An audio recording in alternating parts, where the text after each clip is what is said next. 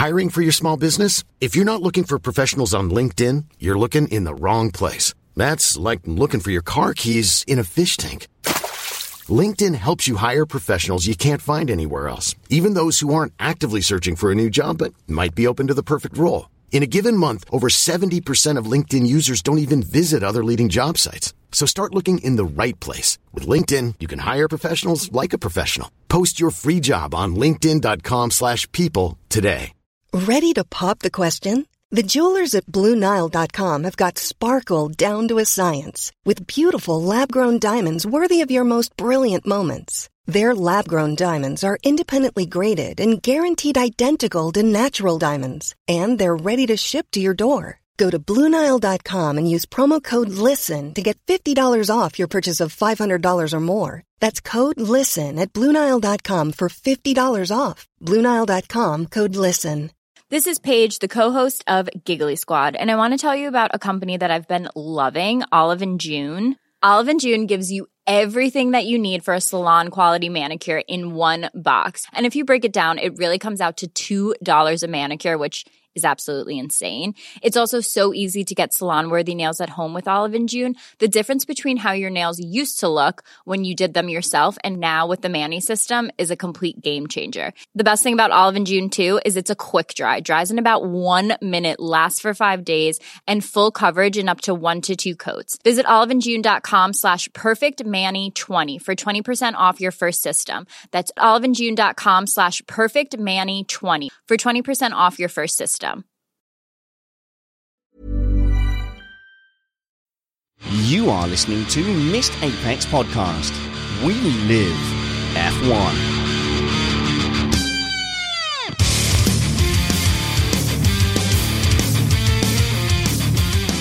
Welcome to Missed Apex Podcast. Today's episode is called Minimal Talking. I'm your host, Richard Spanners Ready, and I'm joined by Matt Two Trumpets. How's it going there, Matt? Okay. Good. Minimal talking, I approve. You listen to the instructions. Matt, this week was the first week that my son properly had Formula One enter into his consciousness and I could actually see it seeping into his brain and being absorbed. And it was the first time he was glued to the race all weekend, uh, from qualifying through to the race. And it was just constant, constant questions. And it's, it's such a rewarding father son experience to see him kind of soak in this atmosphere and gain a new hero. At the end of the weekend on the podium, he said, Dad, I want to be like Lewis Hamilton. Seeds sown. Beautiful. Beautiful. I'll have to take some lessons. I still can't get my daughter the least bit interested, no matter how hard I try. She just gives me that withering tween look and says, Dad, I'm not interested.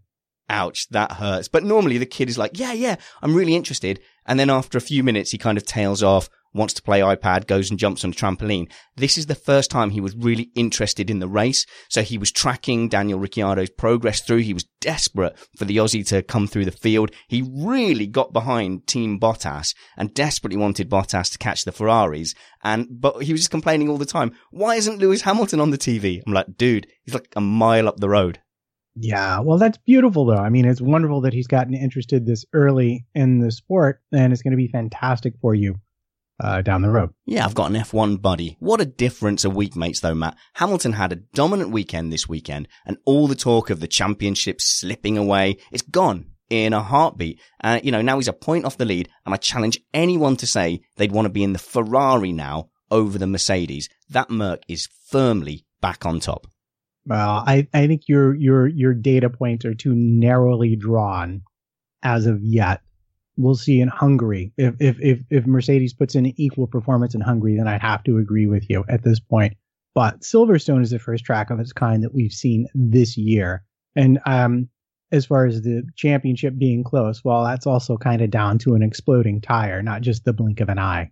The chat room says to me, well done, Spanner's perfect parenting. I hope you emulate, I hope to emulate you, my friend. And they say to you, and you call her your daughter. Uh, we are an independent podcast hosted on missedapexpodcast.com. We aim to bring you a race review before your Monday morning commute. We might be wrong, but we're first. This show is safe for work. We're keeping it clean here so you can play this with kids in the background or at work. Uh, joining us this week, we have the easiest man to spot at the whole Silverstone circuit. He was there this week as well. Anil Parmar, how's it going?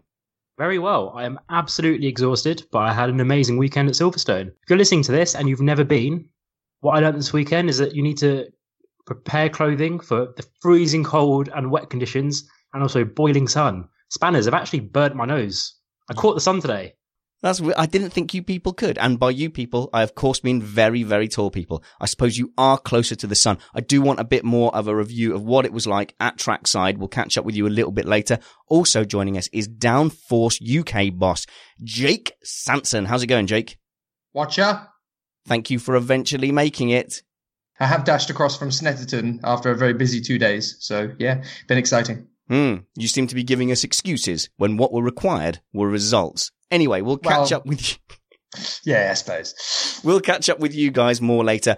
Big hello to the live stream. Let's have a little quick look here at the live figures. We've got 46 people in the live chat right now. Hello to each and every one of you. If you want to join them in the live chat, go to youtube.com uh, and find Missed Apex podcast. Click subscribe and also click the little bell and you'll get a notification every time we go live.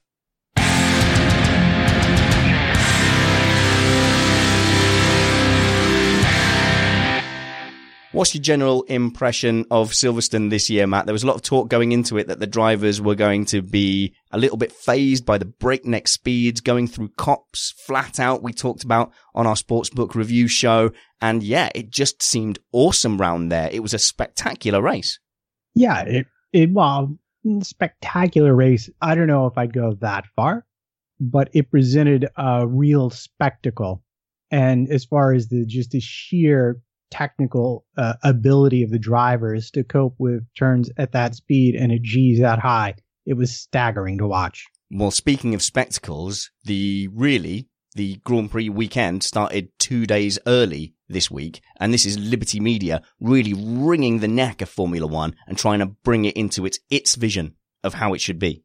Yeah, we were very fortunate in that more than a few of our Patreons showed up at the event um, which was uh, Formula One Live London, the official name of it, uh, where basically they threw an all day party for Formula One fans with Formula One people and others as well, and drove the cars around the streets and were generally very silly and gave away merchandise and stuff like that. And it was seemed to be, by all accounts, extremely well attended and extremely well received.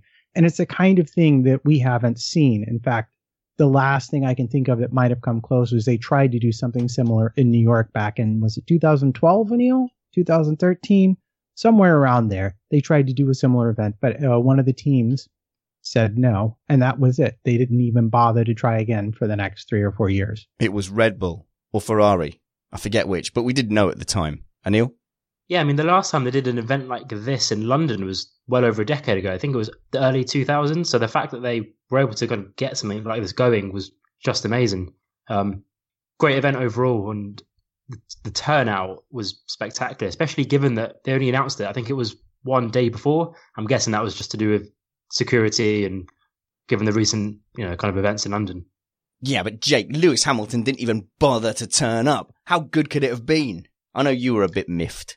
I was a little bit disappointed that of all of the 20 drivers on the Grand Prix grid, the only one that decided not to make a show is the guy that everybody was there to see. It's kind of a bit ridiculous. You know, you've got like, you know, 20 bands going to Glastonbury and everybody's there to see Oasis and Oasis just go, you know what? Can't be bothered. And that's kind of what it felt like a little bit with Lewis Hamilton. It's a bit ridiculous because, you know, that guy has most of the fan base in this country is based on Lewis Hamilton. Whether you disagree with that or not, it's it's entirely up to you. But yeah, I think he basically his excuse for I needed a couple of days break. I don't think that's the reason. I think there's something else in that, but I don't know. I, I just feel that he could have made more of an effort. It's only a few miles down the road from Silverstone for him. I disagree. Okay, I'm gonna. I'm not gonna go hamfosi on you because that's okay. not how I roll. But you say that a lot of people there were to, were there to see Hamilton, but it wasn't that event wasn't just for Formula One fans. It was actually just for the average Joe who happened to be in London to mm. turn up and just see an F1 car. I don't think people went saying, "Oh, I want to see Lewis Hamilton." They were there to just experience the cars. Yeah, Lewis not being there was disappointing, but no one was going to leave saying, oh, you know what? I'm actually quite interested in F1 now, but the fact that Lewis was there means I'm not going to bother going to a Grand Prix. Uh, at the end of the day, it's a shame he wasn't there, but he, it's, it's not like he's driving into other cars in Baku. Yeah, but what it does tell you is a lot about what Hamilton would rather give back to Formula One. You know, he's he's said in the past in interviews that Formula One doesn't owe him anything. And it's interesting that, you know, it almost speaks for itself to a certain degree that he wasn't there. Whoa, whoa, whoa. I wasn't going to weigh in. I wasn't going to weigh in until you said that. Okay, so I will just say I think he should have gone.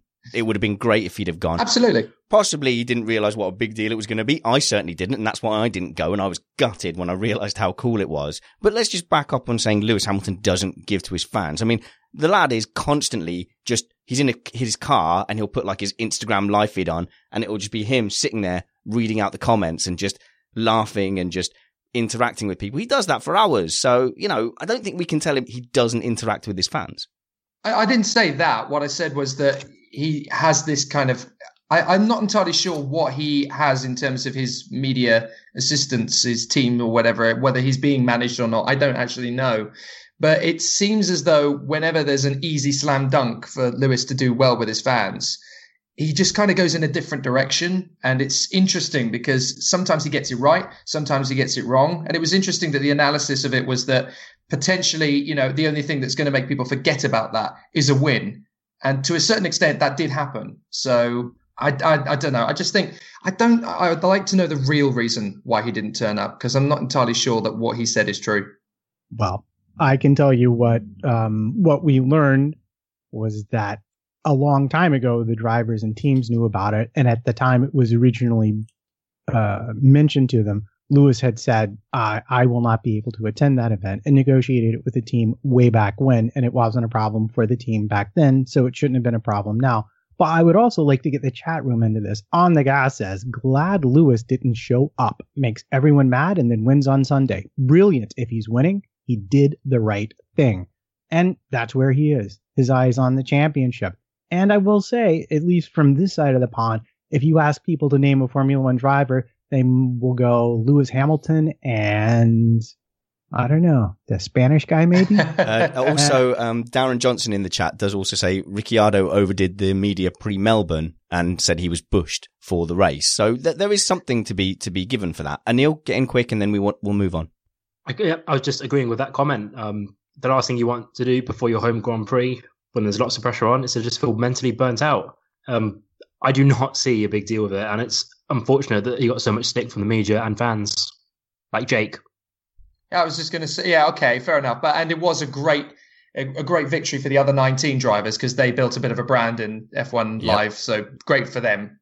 Matt, right? And just to wrap it up, I think what I'd like to say is that a lot of my American friends who are motorsports fans were pointing out that that what Liberty did bears a great resemblance to things that very popular series over here like NASCAR have been doing for a while now. And uh, again, it's just the influence of Liberty starting to build up the value of the brand, which I think, you know, we can all agree has suffered under uh, CVC these last few years.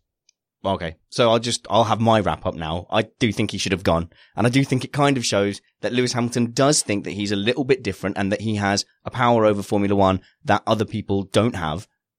But he might well be right because who were people talking about most? The event or the fact that Lewis Hamilton wasn't there? So I'd like to see, you know, a little bit of joined up thinking perhaps between Lewis Hamilton and Liberty Media and, you know, take away any kind of antagonistic feelings that might have been left over from previous demands that have been put on him. Um, you know, he, he really rebelled against the McLaren uh, putting restrictions on what he could and couldn't do. And probably he's got into this mindset now of no, you can't tell me what to do. I'm contracted for this, this and this. So I'd like to see that go away. And I hope that if we have other events like this, Lewis Hamilton is part of the F1 family. All right, let's move on then, Matt. Sainz uh, is rumored, and we don't know how reliable this is. Sainz is rumored to be going to um, Renault because Toro Rosso are going to let that seat go. Kubicas uh, uh, lined up to go to there. Poor Palmer. Poor dude. Yeah you and you have to feel for him after after what happened to him in in free practice with his car breaking yet again. Um, yeah, it's all about Sainz right now and Toro Rosso because it, it's not just him going. Uh, Auto Bild had the story out that is as soon as Hungary he might be driving a Renault, which uh, was utterly trashed by Abiteboul uh, during qualifying. But the Sainz Renault move has been around for the while, and it would seem to be the most likely place for him to turn up if he does not stay at Toro Rosso. But we also heard, and this is fallout from Monisha Kaltenborn uh, severing ties with Sauber, that suddenly Toro Rosso might be getting a Honda engine and going their own way from Red Bull. So I think we're starting to hit peak silly season right now. What could go wrong, Jake? Well, it's interesting. I'm not sure how many people are really believing this story, uh, especially considering the source is a little bit dubious. There's not a lot of validity to it that's been confirmed yet. I don't know how secure that story is. If it were to happen, I'd be devastated personally. Not because Sainz doesn't deserve to be at Renault, because he does, but I want Kubica in at Renault next year. It's as simple as that. So uh, I would really like the opportunity for a bit of a fairy tale because, okay, Kubica doesn't bring money yet and that's one of the concerns an F1 team currently has in the modern era. But you can bet that if he's definitely going to do it, every single Polish billionaire from here to Warsaw is going to be backing him uh, to run next year. So that's going to be amazing if that happens. But I genuinely think it's either going to be Kubica or Rowland in the Renault next year, not Palmer. Uh, I think he'll see out the season. I don't think he'll be dropped before the end of the year, even though he's not doing as good a job as he needs to. Corku in the chat room says Palmer needs a hug and for someone to tell him that it's okay. It's not okay though, Matt, is it? Unless he wants to go to DTM or WEC. No, no, it's not okay. But uh, with regard to sourcing, I saw on Twitter today that uh, Nimmervoll of Motorsport Total had confirmed in a conversation with Marko that that this might be a thing that was happening. I think the part of it that was completely uh, unfounded was by Hungary, and you notice that Abiteboul and his um, fierce denunciation didn't mention that it might not eventually happen, that he was very focused on it not happening at Hungary. So I, I think we got to file that one under you know, uh, watchful waiting at this point. So it'll happen at Spa. I wonder where the Hondas will start at Spa. Quick quiz for you guys and the chat room. Fire it in. How many grid places have Honda lost uh, in penalties since they joined back in this modern hybrid era. Because Matt Alonso gets slapped with a 30 grid place penalty and people don't even bat an eyelid anymore. Well, they don't bat an eyelid because unlike the first year this sort of thing was happening, uh, for the most part, these penalties do not carry over. So basically they're saying, well, you got to start from the back if you put a new engine in. And that's, well, frankly, entirely reasonable in this day and age where reliability has become an important part of the overall competition. There's some good guesses. Sorry, Jake, there's some oh. good guesses coming in now, but the answer is, Jake, and I don't know if this surprises you, that Honda have been penalized 520 grid spots since they've returned to Formula One. They are not getting this right. They are doing badly. This is not a bedding in period. They are bad at this. Uh, yes, Honda are bad at this, but I think FIA's interpretation on the reliability rules is a little bit farcical as well. It's not just Honda that are getting the rough end of the deal on these sorts of things. You've got a lot of drivers recently and a lot of teams recently who have been penalized or sent to the back of the grid for trivial little things. I mean, I, I, I get why we're doing it. We're trying to cut costs. We're trying to make sure that teams aren't overspending. But who are we trying to kid here? It's farcical. It looks ridiculous when drivers who have been on pole position are put to, you know, eighth or ninth or tenth position on the grid. It looks ridiculous. It makes Formula One look like they don't know what they're doing, even though we know they do. So I think there needs to be a different way of going about this personally. I, I love the intention, but the execution needs to be improved. Well, the execution, it could fall down to the teams as well. I mean, Bottas and Ricciardo got penalties for having uh, gearboxes that didn't last six races and very much in agreement with Scarbs, who I suspect could have been listening to me talking about reliability here. Won't take all the credit, but was saying that, look, it's easy. The teams could make gearboxes that were slower, that gave you less performance, and were more reliable. And it's something I've bored people to death with on this show is if you don't have reliability, you don't have performance uh, or other, you know, otherwise you're just cashing crazy promises that come back and bite you. So it does fall on the teams a little bit. They know the gearbox has got to last six races. If you don't want to risk penalties, make a gearbox that lasts 10 races and be done with it and accept there's going to be some loss in performance. All right, let's go on to qualifying. The most amusing thing I found, Anil, was that Alonso with that 30 grid place penalty had an opportunity to go to pole and there was absolutely nothing in it for him. The only consequence was it was just like, uh, you know, uh, I'm trying to think of a polite word, but darn you, Stroll in particular, you don't get to better your time in Q2, I'm just going to go Nick Pole for no reason. That the atmosphere for that Q1 session was absolutely incredible. Um, I guess first of all, it was not clear to me. I was sitting at the final corner at the time, or anyone else in the grandstand, that Alonso had actually crossed the line in time. It looked as though he hadn't crossed it, which also makes me question how quick his outlap was. Yeah, he had he must 10 have been, seconds He to must spare, have they it. said. Well, they said he Right, had um, 10 seconds to spare, but I think he also had traffic and he was also struggling on, I guess, presumably cold slicks on a slippery surface. Yeah, and so when he did his lap, the whole place erupted. Um, the only time the crowd was louder was actually when Hamilton won the Grand Prix. So, or when Hamilton took pole. So it just goes to show you just just how much people want to see McLaren winning. Um, I felt really sorry for Stroll, but there you go.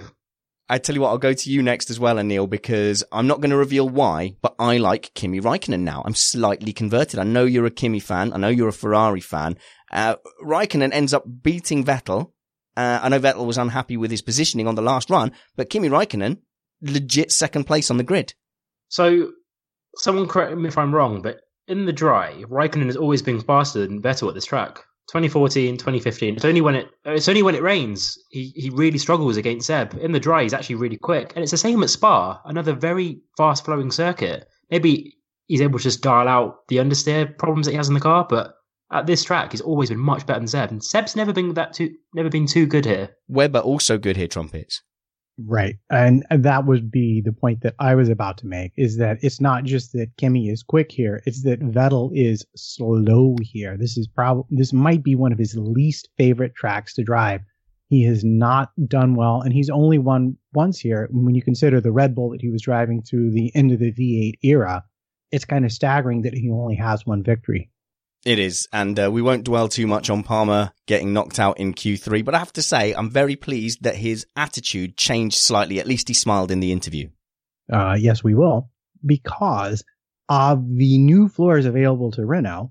I believe, if I'm not mistaken, Anil, he did not have use of it, and he only missed out by hundredths of getting into Q3 for the first time. I can in no way criticize Renault's decision to give the new part to Nico Hulkenberg. This is like a slightly less controversial type version of the time when Red Bull took Mark Webber's wing and gave it to Vettel. At least then it was a bit tough. This time it was like, well, just yeah, give it to Nico. Hulkenberg was really quick all weekend, Yeah. especially when the inters um, were being used. He looked fantastic out on track. Um, he said after the race he really likes more flowing circuits, and then he said stop and go tracks aren't for me. So I found that I found it was quite interesting. There's a very specific type of circuit that he really enjoys, and you know, clearly did a, he deserved that new floor, and he did a great job.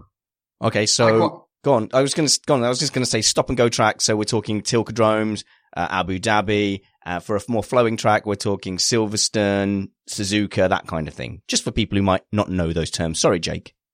I was just going to say uh, my highlight from qualifying. We've already mentioned it a little bit, but yeah, it was a kind of a feel-good factor with Alonso being top of Q1, isn't it? It was almost a, it was like a scene out of the final closing sequences of Bullseye back in the 80s, isn't it? Let's have a look at what you could have won. It was a bit like that, and it was quite nice to see that. You know, it's genuinely down to the engine. You know, people have debated a few times this year. Oh well, you can't just say the Mercedes in the back of the McLaren would make it any faster. Maybe they're getting it all right. No, I've seen many, many examples this year of where the McLaren is a problem with the Honda. It's not the car. The car is brilliant. The driving is brilliant with both uh, Alonso and Vandoorne at the moment. You've only got to look at Monaco when both cars were in uh, Q3 in terms of the top 10, their fastest times. That is a good car with an awful, awful engine. They're terrible. And that explains why Vandoorne was in the last third session of qualifying. Uh, Jake, he's actually being sarcastic there. He's, it might sound like he's agreeing with you, but he's, he's not. Listen back. It'll all make sense. It's a thing Matt does. Uh, let's Don't just, you bully my Vandoorne. Don't you bully my Vandoorne. He's the dude. Yeah. Don't you leave him alone now. okay. So let's talk about Hamilton because he destroyed the field in qualifying. Fantastic. Seven tenths up. What a performance. He is the king of Silverstone. I love watching him around here. Fantastic. But did he block Romain Grosjean? I think it's a genuine question. Now there's some sort of, you know, well, it was his pit crew's fault, but ultimately the driver car combination takes responsibility. And I'm really, really interested to see what you guys think because I'm not so sure either way, Jake. I don't agree. I don't think he blocked Grosjean personally. Uh, I think it's there's an interesting debate about it. Uh, having seen the incident, I disagree. I think he was absolutely fine personally. And I, I, wanted to look into it thinking, oh, he's done something he shouldn't have done. I've looked at it about four or five times now Hater. and I've made a decision. I don't think he has. Right. So I was actually right there when it happened, but I was really confused as to if he if any blocking had been done because it didn't occur to me at the time that Grosjean was out of sequence with the other drivers. Is that right, Matt? Yeah, he was finishing a hot lap as the rest were starting. He went out early around the five minute mark, I think. Right, okay. So shortly afterwards on the screens, they played the clip that I think went out on Sky Sports, which was it was like an onboard shot and it showed Lewis going through the chicane. However, I actually found the full clip on Reddit. When Lewis came out of Stowe, he he basically stopped towards 150 meter mark. Um, but actually, you could say it was a, he held up Grosjean, but that's the problem with that corner having a chicane at the end. You just get that effect, and actually, it happened a lot throughout qualifying. Ugh, in the chat room, Chris Stevens is there, and he made a good point. Ugh. Drivers tend to shout about blocking at any opportunity these days. He says it's becoming F1's equivalent of the fake tackle in football and like throwing your hands up in, you know, come on ref, give him a yellow card. Yeah, and I think we could look at the language of the ruling which came down as being a very, as, as the stewards attempting. I know there seemed to be a lot of uh, controversy about it on on social media, but to me, it, they were stewards were drawing a very clear line delineating between when a driver ahead of you might cause you to slow down because you're worried yes, there because you're in your field of vision, and causing you to slow down because if you don't, you'll you'll have buried your nose right up their gearbox, as it were. And they were clearly stating that although Lewis was close enough to have affected his lap time, that physically he was not close enough to have actually caused him to have to stomp on the brakes. And to me, that was a, that was a, I think a very neat and effective ruling, saying, okay, so here's the here's a line, and uh, for all we know, there might even be a specific time, like there is with blue flags, attached to it. If if you if the driver behind gets within X tenths or X seconds, then you're considered to be physically impeding the driver. Otherwise, it's on you. The last thing I'd like to clarify is is it right that if you are yourself on a hot lap, you're under no obligation to get out of the way? It's the responsibility of the car behind you to have found a good window. If that's the case, where does the hot lap actually start? Surely we're not so blind as to say the hot lap just starts at the start finishing line because obviously everybody's got a certain point where they have to ramp up and prepare themselves properly to go over that line, Jake. And it just felt like that all he was doing was taking club at the precise way he needed to to get a good run into turn one. Yeah, I agree with you entirely. I think it's different for each circuit, but I think effectively your flying lap starts at the last point that you're accelerating up through the gears to get onto that uh, start finish straight. So basically, the Vale chicane is effectively the start of your flying lap at Silverstone. It works in different places. But yeah, I completely agree. You've made a very good point. Wow. Thank you very much, Jake. On that, let's go to the race before I, I make more points that aren't good.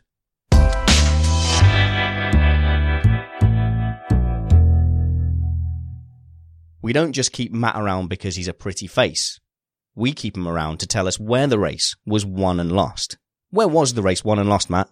Well, actually, thinking about it and thinking about it a lot, and thankfully having the hope of uh, Summers and Vortex in the WhatsApp chat, I think I got to go with Friday. Friday is where the race was won and lost. Now, I know I can see down the page that you want to talk about tires as a separate topic. So I will go there later. But what I do want to say is on Friday, what we saw was Ferrari very, very, very far off the pace relative to what you might expect. And then we saw them much, much closer on Saturday. So more immediately, if we're looking at the race, I think we have to look at the fact that our friend, Jolyon Palmer, failed to make it through the formation lap. And the result of that was another go round for the rest of the field. And by the time that second formation lap was done, Sebastian Vettel's brakes were already on fire. Yeah, I remember seeing the brakes on fire and thinking, that's a bold strategy. Let's see how that works out for Seb. I guess since they can't burn oil any longer, perhaps they thought brakes would be an acceptable substitute. Uh, at, at, any rate, so then, as usual, it's down to the start. And at the start, a very important thing happened. Um, uh, Verstappen got in front of Vettel. Now, I made a few small notes for myself uh, based on the Formula One app, whose timings aren't perfect. But basically, from the moment that Vettel was stuck behind Verstappen uh, once the safety car period had closed, between then and when he pitted, he lost 17 seconds to both Raikkonen, not quite 17 seconds to Raikkonen because Raikkonen was a bit off of Hamilton, but he lost 17 seconds to um to to the front of the field. And that effectively meant there was no way he was going to be challenging for the win at that point. Right. So that I found that really interesting because before the race, there was a lot of talk about how if if Ferrari could stay second and third, they could try and do something different on strategy. You know, have one driver do the undercut, one driver do the overcut, and in the end, because of the degradation being not working as well, um, they didn't really. It probably wouldn't have worked anyway. But yeah, Verstappen getting ahead really, really ended Sebastian's race. Um, I've also noticed the British public love Verstappen more than any other driver apart from Hamilton. Probably because last year he overtook Rosberg and this year he overtook Vettel. But he is definitely the driver that gets the most amount of cheers at Silverstone. That was an amazing scrap, Jake. Yeah, it was. And I think that kind of really could have developed into something that, you know, really would have had people on the edge of their seats for a long time. It's almost a shame, really, that it didn't build and build even more after the first set of pit stops because I, I was really starting to figure out uh, I was really starting to con- consider, you know, what if Verstappen can really take Vettel all the way to the flag with this? Because it was going to be a really, really intense, potentially one of the great all time battles of this era. I mean, you look at the way that Vettel and Alonso scrapped away. That could have been really, really good to have see what Verstappen could have done against him. But yeah, it just looked like Vettel was on the back foot all weekend. He never really seemed to get on top of the car, uh, his circuit, the, the circuit, how he was going to handle it it just looked a little bit ridiculous from Vettel for a start. There's a Spanners Ready in the chat room. I don't like it, but he does say, "Gotta love Verstappen's ruthlessness," and I and I absolutely do. I think that's why he's gaining friends. Yeah, well, he's unapologetic and utterly fearless because he's not old enough to know any better. I was going to move on to how else the race was won by making the point uh, about the pit stops. The reason Jake didn't get his fondest desire to see a Vettel Verstappen battle throughout the race was down to Verstappen's pit stop as much as it was the undercut. There was a bulky wheel nut that resulted in a long stop and basically allowed Vettel to clear him. However, to clear him, and this is important, Vettel really put in a blinder of a lap on brand new tires. And this will not have been entirely good for them and that would come back to perhaps haunt him later on. And as a result of Vettel being ahead, now who was the next person up the field? It was going to be Raikkonen, who Ferrari held out longer. So long, in fact, you begin to wonder if, in fact, they really had his best interests at heart. I wondered about this as well because there was a few people thinking, "Wow, were Ferrari actually going to let Kimi Raikkonen win this race?" But I think it came down to maths. If they had left uh, Kimi Raikkonen ahead of Vettel, that's fine. Vettel probably could have had a better chance of holding off Bottas, and then it would have been Ferrari second, third, Mercedes fourth. Maybe they were thinking if Vettel got past Kimi Raikkonen, Kimi was going to put up no resistance whatsoever to Bottas, and then you've effectively, with the swap, uh, given an easy second place Ferrari, third place Mercedes, fourth place Ferrari. So you've lost an overall point swing, which really made me think, Anil, who do Ferrari care about more? Championship points, or do they care about Vettel's points? You've completely lost me lost me with your complicated maths equation there, Spanners. I think we need a diagram. The TLDR, the too long didn't read, is basically that uh, uh, the, the best chance to keep Bottas behind and keep the second and third place was to not swap the cars, Kimi and Vettel. If they had deliberately slowed Kimi down to let Vettel past, Bottas would have probably had a sitting duck in the form of Raikkonen to claim the podium place. Okay, so can I just follow that up with pre-race? Given that when you're at the circuit, you actually miss out on like most useful information. Was it supposed to be a one or a two stop? Because going into the race, I was expecting a two, but the tires seem to two. Matt, Matt's giving me both numbers on the screen, so I'm right. That's because so, it was very close between the two strategies, which is what we were looking for. But go ahead. So I was at the time I was thinking, wow, they really hate Raikkonen. They're not boxing him at all. Um, okay, so I think they would have let Kimi legitimately beat Seb simply because I don't think Seb was quick enough all weekend. But here's how I saw it playing out, and it's important to note as we utterly failed to during qualifying that Bottas qualified on the soft, not the super soft tire. So going long was always his strategy. And what happened was, I think Ferrari decided to cover off Bottas with Raikkonen and kept him out on the supers. The problem was he was losing large chunks of time doing that uh, relative to Bottas, whose tires naturally were going to last much longer, or not naturally, but in this case, they actually worked as intended, shall we say. And where you wound up was this allowed Vettel to make up time on Raikkonen. So that when Raikkonen was pitted and came back out, there was about a five second gap between the two. And you might be thinking, oh, they did that on purpose. Now Seb is going to catch up and get in front of Raikkonen, and Raikkonen will then be available to slow down Bottas and hopefully let Seb cruise to, to second place, which would have been the highest they would have been hoping for. However, what didn't happen at that point, and what I find very interesting, is that over the next uh, seven or eight laps, Vettel made no impact on that gap whatsoever. So that when Bottas was finally pitted for his supers around lap 33, he emerged less than five seconds behind Vettel. And at that point, switching was not a viable strategy. Doesn't that just get summed up by the fact that Vettel was nowhere near as good as Raikkonen at Silverstone? I mean, that's not exactly a major shock to the system. It just kind of played out how I assumed it was going to go. Yeah, but then I don't get to say all those fancy words. Oh, okay. All right. It's fine. And welcome back to the people who press skip forward several times when Matt talks about strategy. Uh, so, but uh, unfortunately, I think we are going to have to lean on Matt again because tyres played a massively pivotal role this week. Unbelievably thinking that uh, Vettel was going to get away with it again, uh, even though he'd been very poor. If he's still going to get a result out of this, then Raikkonen's tyre blew, and I thought, oh, I can't believe Vettel's going to end up on the podium. I was just going, you jammy git. Is there nothing you can't get away with? And then I will admit I was slightly, I'm not going to say I celebrated. I didn't fist pump, as far as you know, uh, when his tire went. Uh, I just, I just kind of felt like there was a bit of uh, justice weighing in in the universe, Anil. So the guy sitting next to me, um, when Raikkonen had his problem, he just yelled out, "Oh, for God's sake, Seb! Why does this keep happening?" Oh. And then obviously he was very happy when Sebastian had his issue. I imagine that most Hamilton fans felt the exact same way. Well, yeah. Now, I mean, that you couldn't have asked for a better swing for Lewis Hamilton fans there, basically, because the only way that could have been any better is if he'd have slipped to eighth and not to seventh. Because now there is literally only one point between the two of them heading into the second half of the season, and you know, very nearly the summer break. I mean, that is just gold dust, not just for Hamilton fans, but for Formula One in general. We have now got ourselves the best two drivers in the sport, a point apart with the second half of the season to come. It's gold dust for Liberty Media and for F1 in general. This is exactly what what we wanted.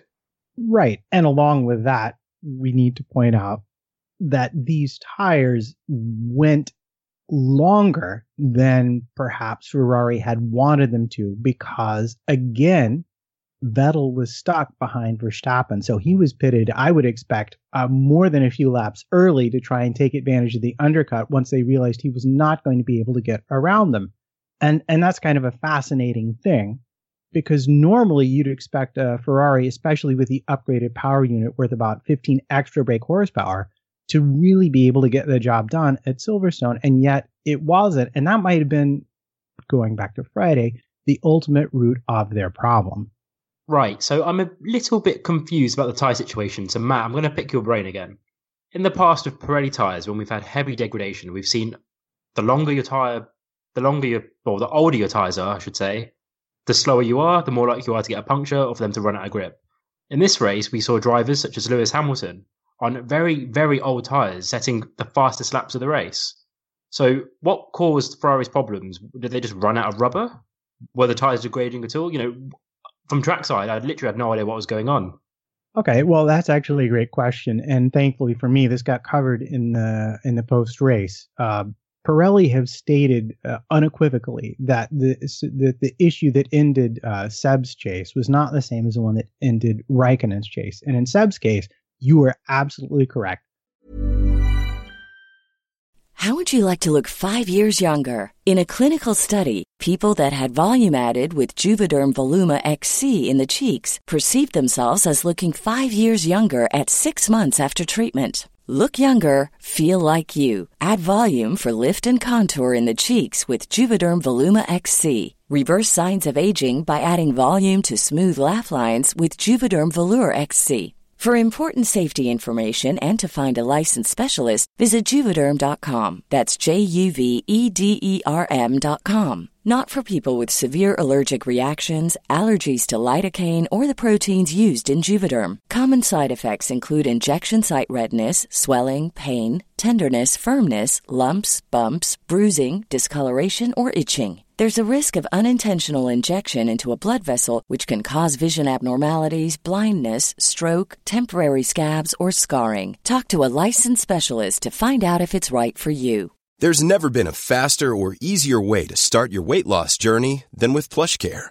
PlushCare accepts most insurance plans and gives you online access to board-certified physicians who can prescribe FDA-approved weight loss medications like Wegovy and Zepbound for those who qualify. Take charge of your health and speak with a board-certified physician about a weight loss plan that's right for you. Get started today at plushcare.com slash weight loss. That's plushcare.com slash weight loss. plushcare.com slash weight loss. Burrow is a furniture company known for timeless design and thoughtful construction and free shipping, and that extends to their outdoor collection.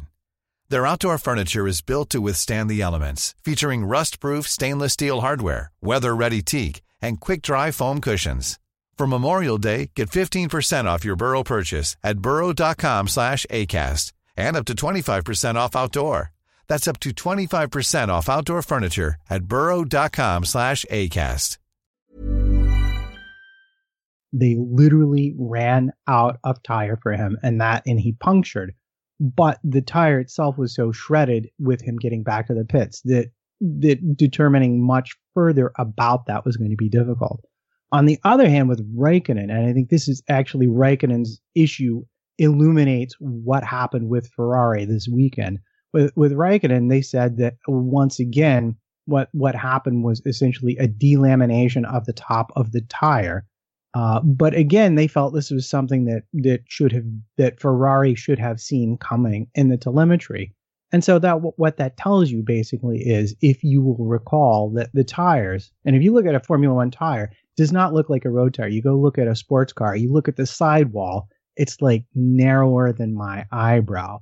And if you get in one of those cars and drive around, it's kind of like driving around on bricks. There is no no give to these tires whatsoever because the sidewalls are so tiny. On the other hand, if you look at a Formula One tire, the sidewalls are quite quite tall. the sidewalls are very tall, and as a result, the tire itself acts as a compliant member of the suspension. Now, if you looked at Ferrari's setup on Friday, they were running more wing. On Saturday, on Saturday, they had reverted to their Baku Baku specification wing, and in order, which is a lower downforce wing. So what that means is they were not able to keep up with Mercedes engine on the straights and on the high speed track, where I will remind you they were averaging over 150 miles an hour. So in order to balance out that less downforce at the rear, they will have had to have trimmed downforce at the front of the car because you can't just take it off one part of the car. You got to take it off both parts of the car. And when they did that, that left the tire to absorb the difference in energy. With more downforce, the tire does less work, less energy goes into it. With more downforce, with less downforce, more energy goes into the tire. And as a result, the tires don't last as long. And this is what caught Ferrari out. They made the setup changes to keep up with the Mercedes. But as a result, they lost the life in the tires and it came back to bite them at the very, very end of the race. Okay, guys, here's a bit of my hot take from the race. A couple of little points that I wanted to go across. First off, Clearly, Ferrari are still bitter about Baku. Before the restart, the radio message came through that said, Hey, Kimi, you know, it's the restart. You know what he does on the restarts. It's like, let it go, boys. It was like 17 races ago. Uh, also, uh, what, what else? Um, the Mercs coming out together and people on Twitter saying, Oh, surely, you know, they've ruined Bottas's race. Surely they should let him pass. And I was even thinking that, you know, if, if there is a temporary, you know, loss of pace from Lewis on his outlap and he's not on it straight away, just let Bottas pass and maybe they can swap back, although that does lose time. But Hamilton just exuded how much he was absolutely on it this weekend when he says, you know what, don't worry, I'll just pull him along with me. I absolutely love that line. I'll pull him along with me. It kind of shows that I, can't imagine him using that line with Rosberg. I imagine with Rosberg would have been, I'm leaving him behind. with with Bottas, it's quite it's like a respect. You can see he quite likes him, and yeah, as you say, Bottas having a really good year. Another really good result for him. I did not expect him to get P two, but once again, more points, and he's not far behind the leaders in the championship either. Let's catch up with our panel. Jake, you are the head of Downforce UK. It's a website. You do some podcasts, but today you were at Snetterton. What were you doing there? I was commentating on the British Racing and Sports Car Club Championships, which is where the Formula One mechanics of tomorrow start their career, and hopefully a few drivers as well. Excellent. And where can people catch up with your work? Where would you want to point our listeners to? Uh, so you can follow uh, the Facebook page at Downforce Racing UK uh, or on Twitter at Downforce UK, or you can follow me personally on Twitter at Jake Sanson. Nice and simple. Thanks, man. And Neil Parmar, you were at Silverstone. You had a few criticisms. Obviously, we all love going there to see the F1, but you thought a few things might have been lacking. I think Silverstone's outdated, and it really hit me this year. Um, look, the, the crowd are great. You get well over hundred thousand people there, but the facilities just are they're not great, and it just feels like it's stuck in the past. And I, I think part of it is, I guess you could say it's part of the atmosphere, and it's just you kind of go for it, but at the same time, I think it needs a lot of work, and I think it needs a new owner. It needs someone to really invest in it. Perhaps the best example: compare Luffield to the stadium section in Hockenheim. You could you could envelop that section of the circuit with fans. You could make the atmosphere incredible, it's not there. Uh, it needs a lot of work. I love the track, and F1 cars going through Copse made my mum. It made her jaw drop, and she she has no interest in Formula One. She thought it was incredible on Friday, but the rest of the circuit needs to be made more exciting. And why are the grandstands so far away from the track? Oh, it annoys the hell out of me. Um, to conclude, a potentially great track, but the fan experience needs to be made a little bit better. Yeah, along those lines, we have heard, um, since we haven't really talked about Silverstone officially invoking the break in their contract, that Liberty had, as part of their pre negotiation negotiations, flat out offered to take the race off their hands and that they refused that offer. But if you're looking for someone to modernize the circuit and do the sorts of things you're talking about, I would still argue that involving Liberty might not be the worst idea you could have. Jake? Yeah, I was just going to say, having been a person who works at Silverstone more weekends than not over the course of a weekend, uh, over the course of a season. Sorry, it's difficult because Formula uh, Silverstone has been updated with Formula One in mind, and therefore it really impacts upon everything else, even to the extent of things like WEC and MotoGP get affected in terms of their running because of the updates that have been made to Silverstone for Formula One. So someone like me who commentates on the club meetings through the year, because the grandstands are so far back from everything, it means club meetings feel so alienated from uh, each other and everything as well. It's it's a great racetrack for driving on, a great racetrack for driving on for anything else, you know, for the fans, for the people who work there and everything, it just needs work. Anil, where can people find you online, son? If any of you are on Twitter, which is that little birdie thing that lets you talk about nonsense, you can find me at AnilP228. I normally talk about Formula One and the occasional Simpsons gif or meme, as I believe the young people call it. Awesome. Let's talk about racing in a little segment I like to call Whose fault is this? And there was blame to be apportioned this week. Uh, before we get to whose fault is this, why not consider voting for us in the podcast awards at podcastawards.com. We are one of 32 podcasts in the sports category. So why not nominate us and help us get into the top 10 where we will be judged by a panel of judges. Now in previous years, you had to vote every single day, but because this year you can only vote once, we feel that we can ask you without feeling too guilty to go to podcastawards.com and click the nominate tab. You have to just sign up there with your email address. You vote once per email address. And then if we get into the top 10, we have a real chance of winning an actual award, which would be lovely. Okay. So in whose fault is this? There was a couple of clashes. Let's start with Toro Rosso trumpets. Is this one pretty cut and dry? Because the incidents between these boys, of which there have been a few, all seem to have res- resulted from when Kvyat has been off the track and then comes back on again. Well, I'm going to just say, if your favorite number is 55, and I will only point out that features in my name, my screen name, uh, then yeah, this has to be all Kvyat's fault. I was tempted to be more 50-50 about it until he took to the radio to complain bitterly about the penalties he'd been giving as a result of ending Carlos Sainz's race. And I just like it, it just for me it turned the tide against him, regardless of whose fault it might have actually been. His post-incident radio behavior just doomed him to be the uh, to to carry the burden of this, as it were what's so surprising about it is that Sainz gave him loads and loads of space as well. It wasn't like he forced him off the track and didn't let him back on. He gave him so much space. And what's the number one rule in racing, Matt? Is yeah, don't take out your teammate.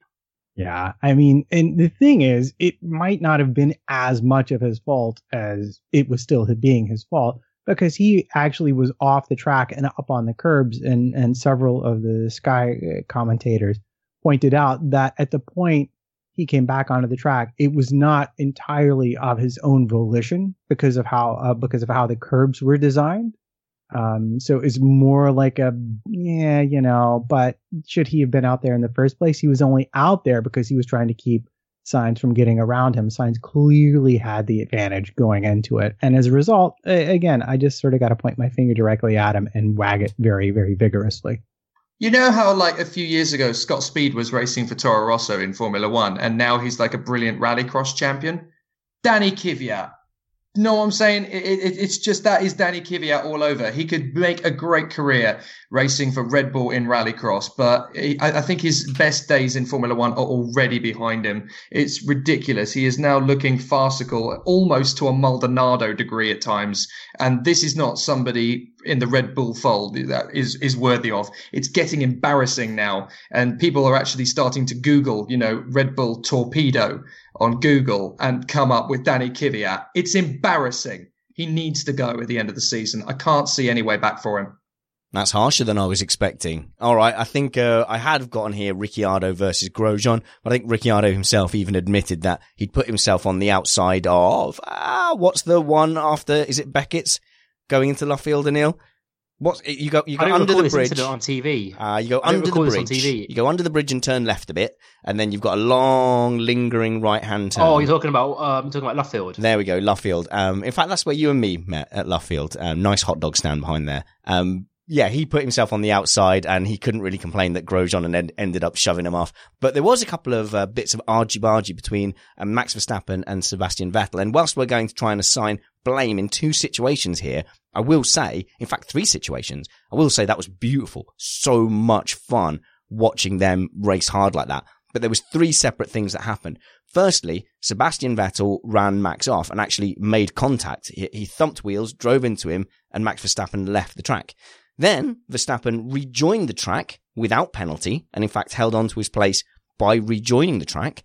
Uh, and then lastly, as they went into club, Verstappen just full on just turned straight into the outside and ran Vettel out of road without, without any kind of guilt whatsoever, having rejoined the track, having lost no advantage. So Jake, of those incidents, do you think that there's, you know, anything wrong with that? The first one, Vettel actually hitting Max to take him out and to stop him from overtaking around the outside too far for you? Considering he's just dodged a, a race ban uh, from the previous round of the championship, then yeah, I think he was playing with fire, to be perfectly honest. Sebastian Vettel should know better than that when he's just dodged what could have been one of the most controversial race bans since Michael Schumacher in 1994. There's no reason he should be playing dodgy games like that, even though he's obviously trying to gain more points back. That's Verstappen you're going up against. Do you really think he's going to give you an inch? Of course he isn't. That was lunacy. You guys see these signs? I don't have much of an issue with. Go on, start again, Anil. Sorry. I actually don't have much of an issue with the incident at Stowe and at Club. It's the track limits one that I'm not too happy with because Max left the track, but in order to re overtake Seb, he basically just floored it from off the track back onto the track and it gave him the inside line. And for me, that's, you know, if you're off the track, you're off the track. You can't use it to your advantage. But I think the contact was fun. I quite enjoyed it. You know, I want to see drivers racing like that.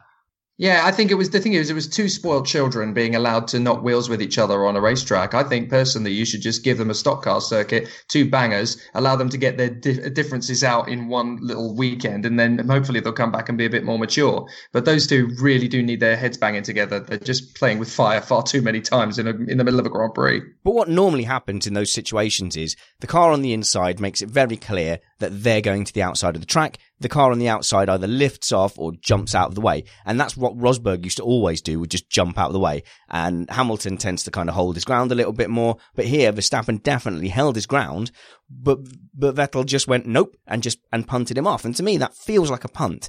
And I would like to get clarification in the rules of what is the situation there when someone is being left to hang on the outside. Fair enough, if someone chooses they don't want to be involved and jumps out of the way, that's great. But when they do hold their ground, who's to blame? They were side by side. I would like someone to tell me if it's okay to hold your ground and not jump out of the way, or if it's actually okay to just keep on driving into the car on your outside. It's difficult to come up with a precedent for that because uh, I do see where you're coming from. Because if you allow one incident to have a clear cut case one way or the other, then it does kind of set the precedent forever. But in this particular circumstance, with Vettel and Verstappen being so evenly matched and so decidedly ruthless as to not back down for each other, I think personally in this case, it's six of one, half a dozen of the other. The stewards should bring them both up in front of race control and say, what the hell do you think you're playing at? Sort this out next time or we will take action. Hang on a minute. Are you saying it's a racing incident? Uh, yes, you are. Banned. And Neil, whose fault was it? Yeah. Well, there's three incidents. So it's one and a half for play, one and a half for Max and one and a half for Seb. Hang on, which one are you signing 50-50 to? Not the Ferrari driver. Matt, make more sense.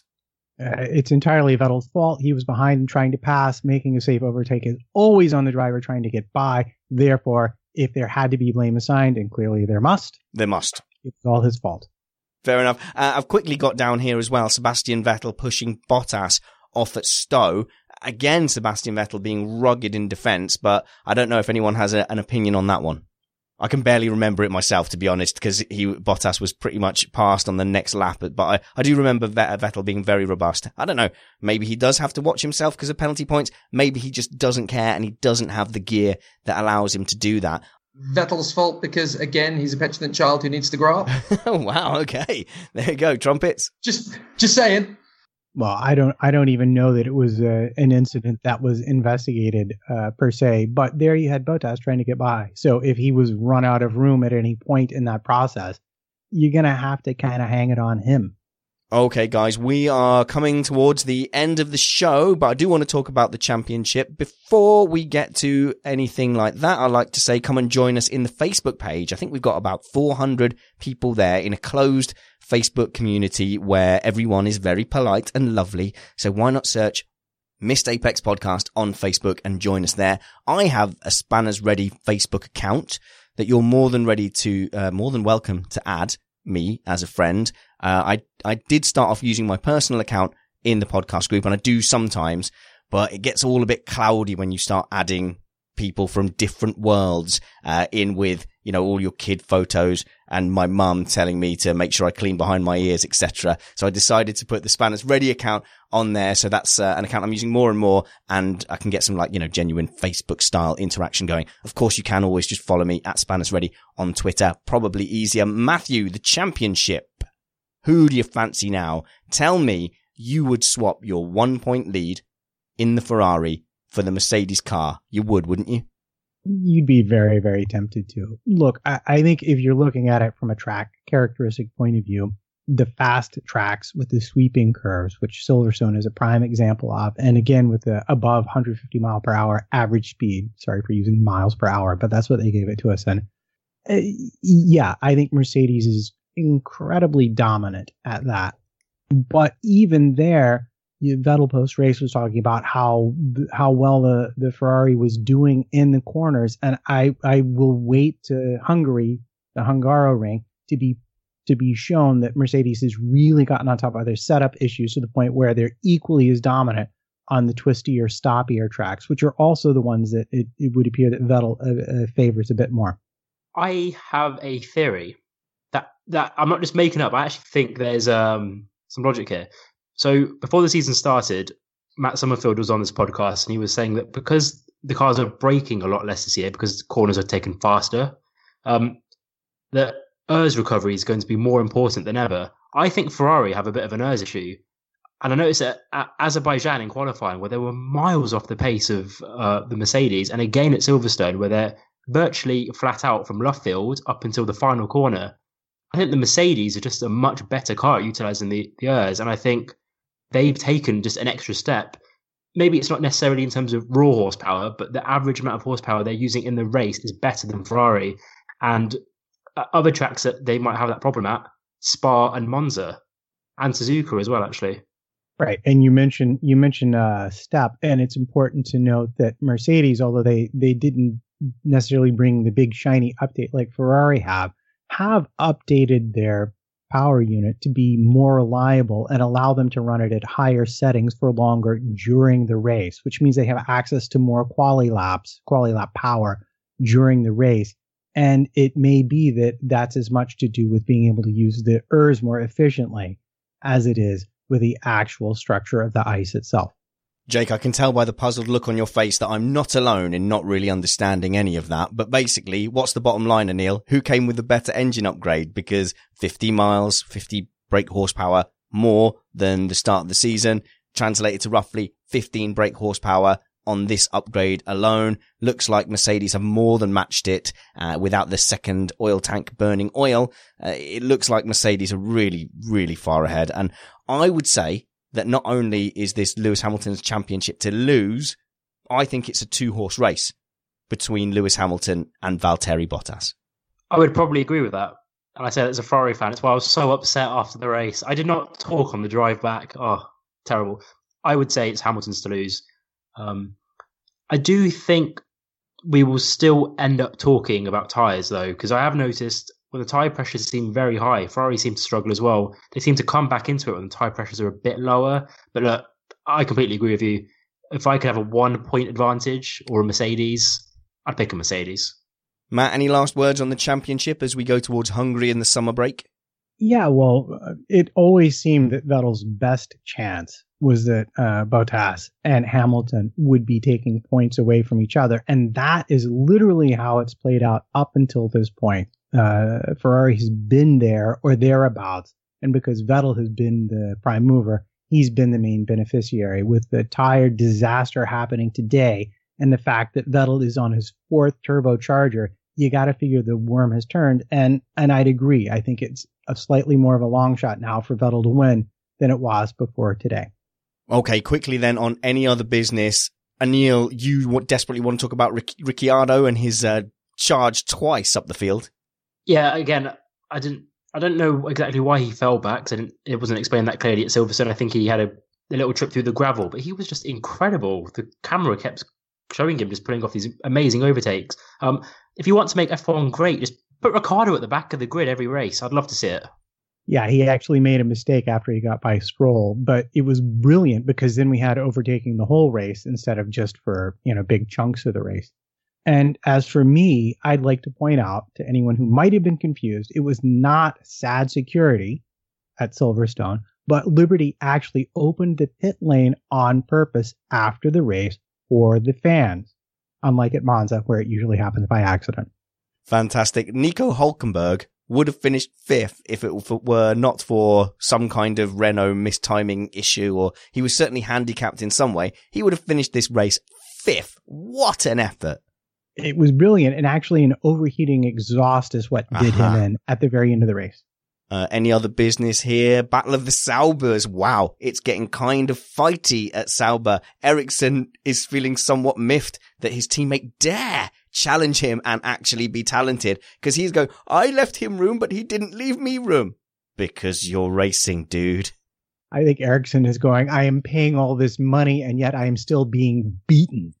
Yeah, absolutely. Uh, the, the whole setup of team runs to keep me in cappuccino machines this year, basically. So that's all fine and dandy. So Pascal, go away. You do your thing. Mercedes are looking after you, you golden boy. Leave me alone. This is my team. Uh, no, it doesn't work like that, especially when Pascal Wehrlein actually knows how to drive in a straight line around a racetrack and do well with it. Goodbye, Marcus. See you in IndyCar next year, mate. Yeah, but he's not. He's got some weird power in Formula One. He's going to be here forever. No, no, I'm sorry. I don't see it. I think eventually the business tycoons at Sauber are going to find someone else who's wealthy, who's good. Nah, I don't see it. Yeah, but if he goes to IndyCar, I mean, how is he going to be worse than Gutierrez driving his car into a wall and catching it on fire? Oh, he's not. That's the whole point. It's just that IndyCar will make mincemeat of him faster than the Formula One ever could. you know all those really unwanted F1 records, like most races without a podium or most races without a win. Ericsson will get all of those records. He will just stay in F1 for years, driving for Sauber, and before you know it, we'll take those records. No, he'll never beat the Max Chilton record of most finishes in Formula One without even having any chance of even sniffing at a point. He'll never take that from Max. Just watch him. He's already on to Chilton for most races finished with perfect hair. I think Marcus Ericsson will just somehow end up buying a championship. I can see it happening. Let's go to the podium.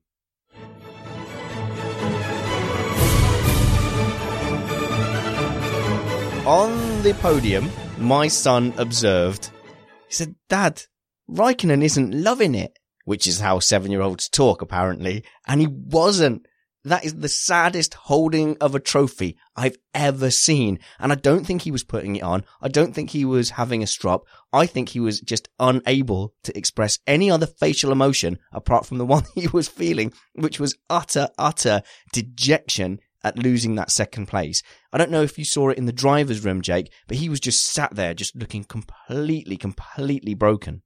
Yeah, it was almost as if someone had run off with his girlfriend, basically, and taken them to the dance. He wasn't really too bothered about uh, being there or picking up a trophy or even, you know, spraying a champagne bottle. He literally just wanted to get the next train to Monaco and get out of there. And it, it's hilarious because this is what happens when Kimi Raikkonen finishes second place as well. And to be honest, we have we kind of have forgotten what it looks like. But if he were to win a race for Ferrari, I think it would probably look very similar. You know, he just seems to have no interest at all No. in anything other than being in the F1 car. That's it. This was totally different. I mean, Jenson Button was interviewing him and Kimi just kept on going on in the way he does and they do know where one sentence ends and another one begins. And even Jensen was just looking at him going, I hope you stop talking soon because you are dragging this down. It was terrible. But Anil, I like Kimi this year. He gave an interview after F1 Live and they were saying, you know, about Finn's being fast. And he just turned to the interviewer and just went, well, not so much on my side.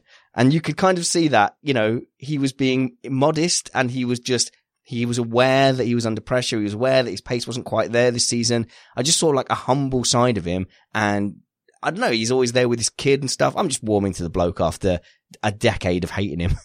He reminds me of the type of guy you see at work who does really well all the time, but never gets that promotion. He's just there, you know. He, he is a humble guy. He doesn't have an ego. I'm, I, I'm just. It's just sad because it's when I was growing up, he was the fastest driver. Um, No, and he he's wasn't. just he just lost it a bit.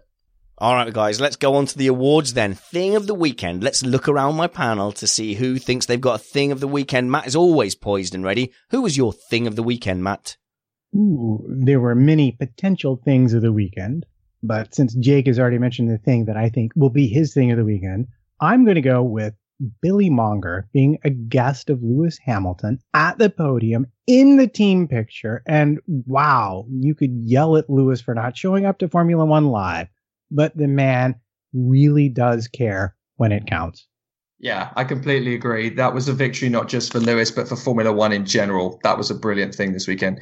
Uh, my thing of the weekend was Alonso being P1 in Q1, uh, basically because he races Formula One cars a bit like Scotland play football in the internationals. You know, the way they get stuffed by Zaire and then they beat Holland on the way out just to prove they can. I just love that. And that's the way Alonso's driving in Formula One at the moment. It's brilliant. It's biblically good. Anil, who was your thing of the weekend?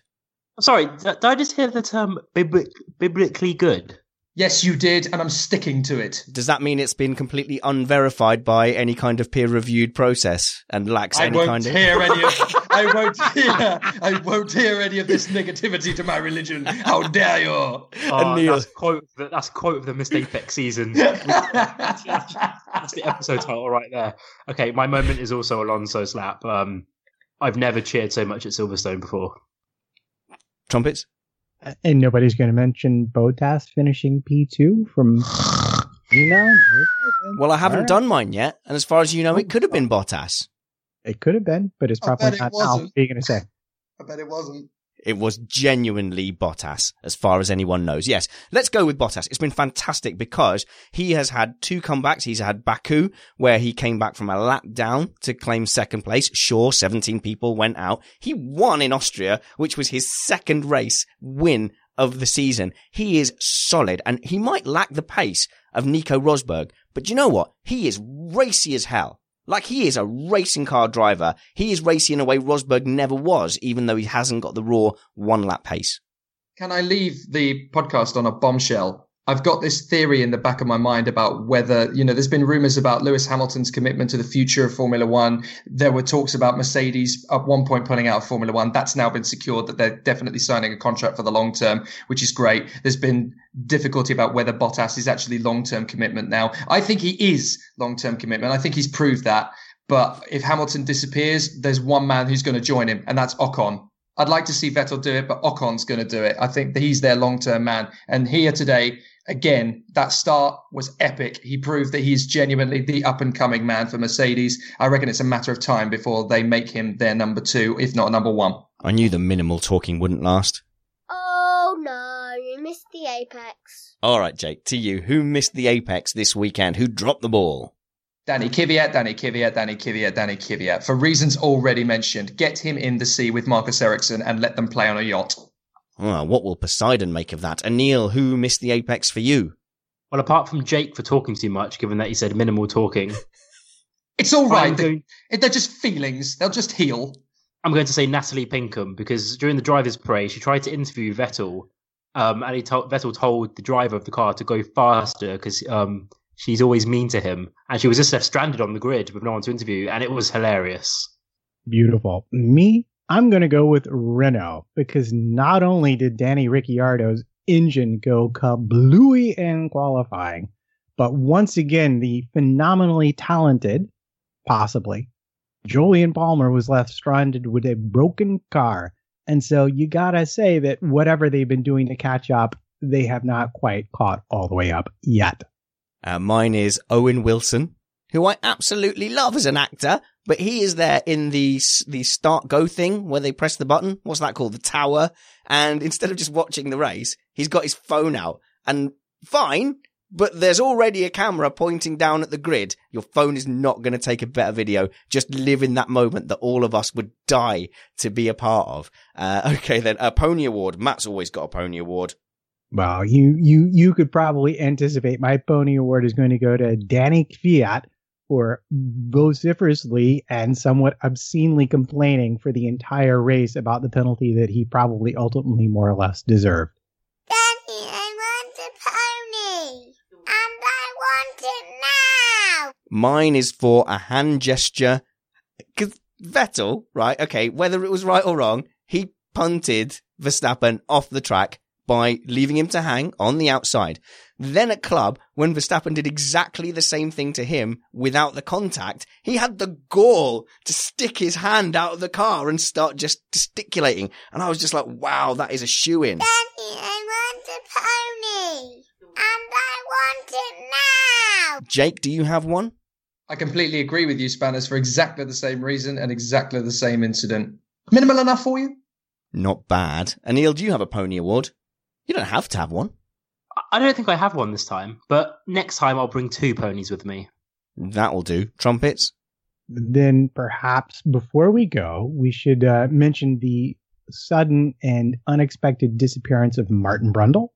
Oh, yes. Is he okay? Of course, everyone's worried when Martin Brundle gets taken ill. And the fact is, he had a heart attack before doing podium interviews at Monaco last season, I believe. Uh, have you got any news on that? Well, it was uh, reported on Sky, at least post race, that it was a stomach bug, a stomach virus. Well, that that's better. I entirely sympathize with, and uh, that he was seen leaving the circuit under his own power and giving a thumbs up to supporters. No chat room. It was not Australian flu shoe. But speaking of the chat room, have we got a comment of the week? Comment of the week.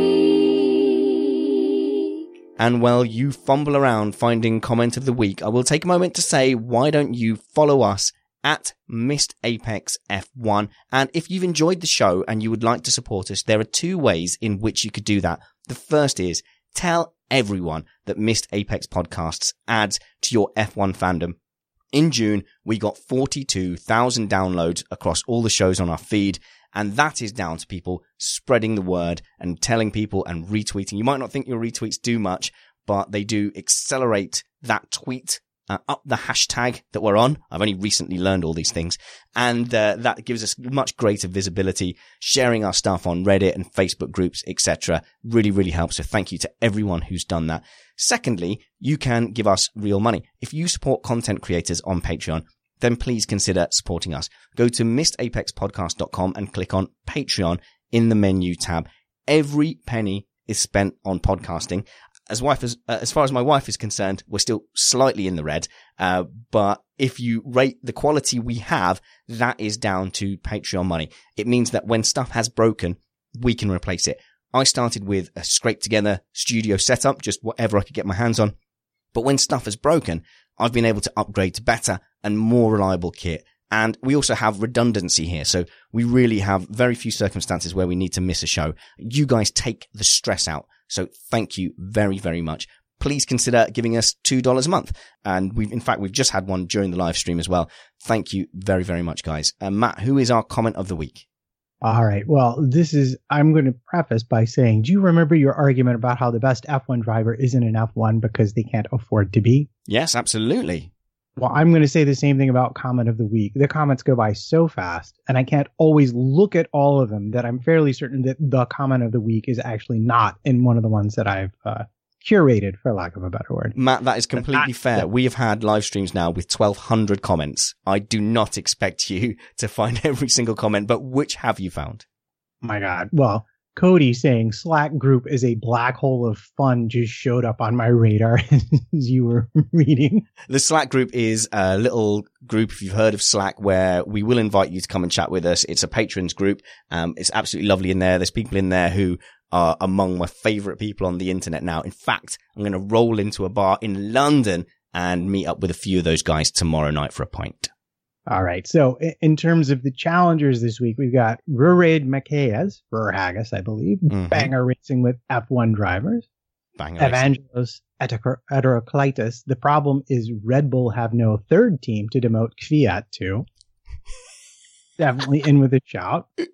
Uh, Michael Howland, yo, just here for a minute. All I say is Palmer, Stroll, and Silverstone all need fixing. Do with that what you will. Hashtag Massa WDC 2019 for sure. Uh, Darren Johnson with Rosberg would have been, I will crush him and grind his bones. And then from the top of the show, Ev Klinken with Race Fans Are Born, Not Made. Ah, in reference to me creating Treeface into a Hamfosi in my own image. It's got to be the Toro Rosso comment, hasn't it? Um, yeah, absolutely. The problem is Red Bull have no third team to demote Kvyat to. Evangelos Heteroclitus, congratulations, you've won comment of the week. Comment of the week.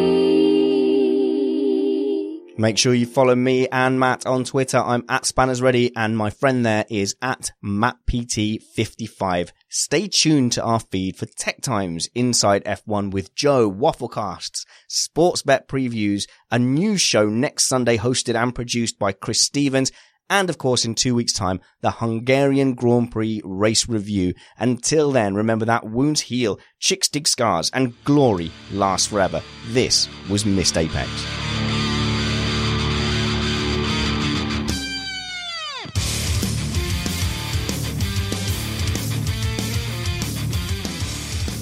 Hannah says that she saw Joe Saywood at F1 Live and he's scary in real life. Cuts a very intimidating frame, apparently.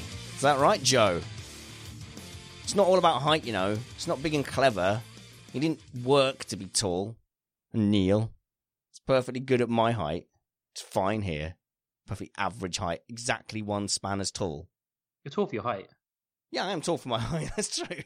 Are we going to start measuring people in spanners rather than feet? In which case, I am now officially two spanners high. Wait, you're not double my height. That's ridiculous. Flexibility is great. That's why there's yoga. Flexibility for your insurance coverage is great too. That's why there's United Healthcare Insurance Plans. Underwritten by Golden Rule Insurance Company, United Healthcare Insurance Plans offer flexible, budget friendly coverage for medical, vision, dental, and more.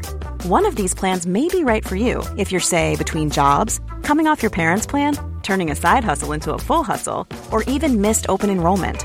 Want more flexibility? Find out more about United Healthcare Insurance Plans at uh1.com. Hi, I'm Daniel, founder of Pretty Litter. Cats and cat owners deserve better than any old fashioned litter. That's why I teamed up with scientists and veterinarians to create Pretty Litter. Its innovative crystal formula has superior odor control and weighs up to 80% less than clay litter. Pretty Litter even monitors health by changing colors to help detect early signs of potential illness. It's the world's smartest kitty litter. Go to prettylitter.com and use code ACAST for 20% off your first order and a free cat toy. Terms and conditions apply. See site for details. Planning for your next trip?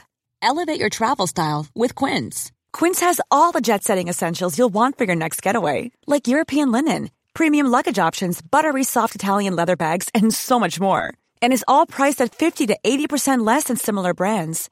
Plus, Quince only works with factories that use safe and ethical manufacturing practices. Pack your bags with high-quality essentials you'll be wearing for vacations to come with Quince. Go to quince.com slash pack for free shipping and 365-day returns. Mom deserves the best, and there's no better place to shop for Mother's Day than Whole Foods Market. They're your destination for unbeatable savings, from premium gifts to show-stopping flowers and irresistible desserts. Start by saving 33% with Prime on all body care and candles. Then get a 15-stem bunch of tulips for just $9.99 each with Prime. Round out Mom's menu with festive rosé, irresistible berry chantilly cake, and more special treats. Come celebrate Mother's Day at Whole Foods Market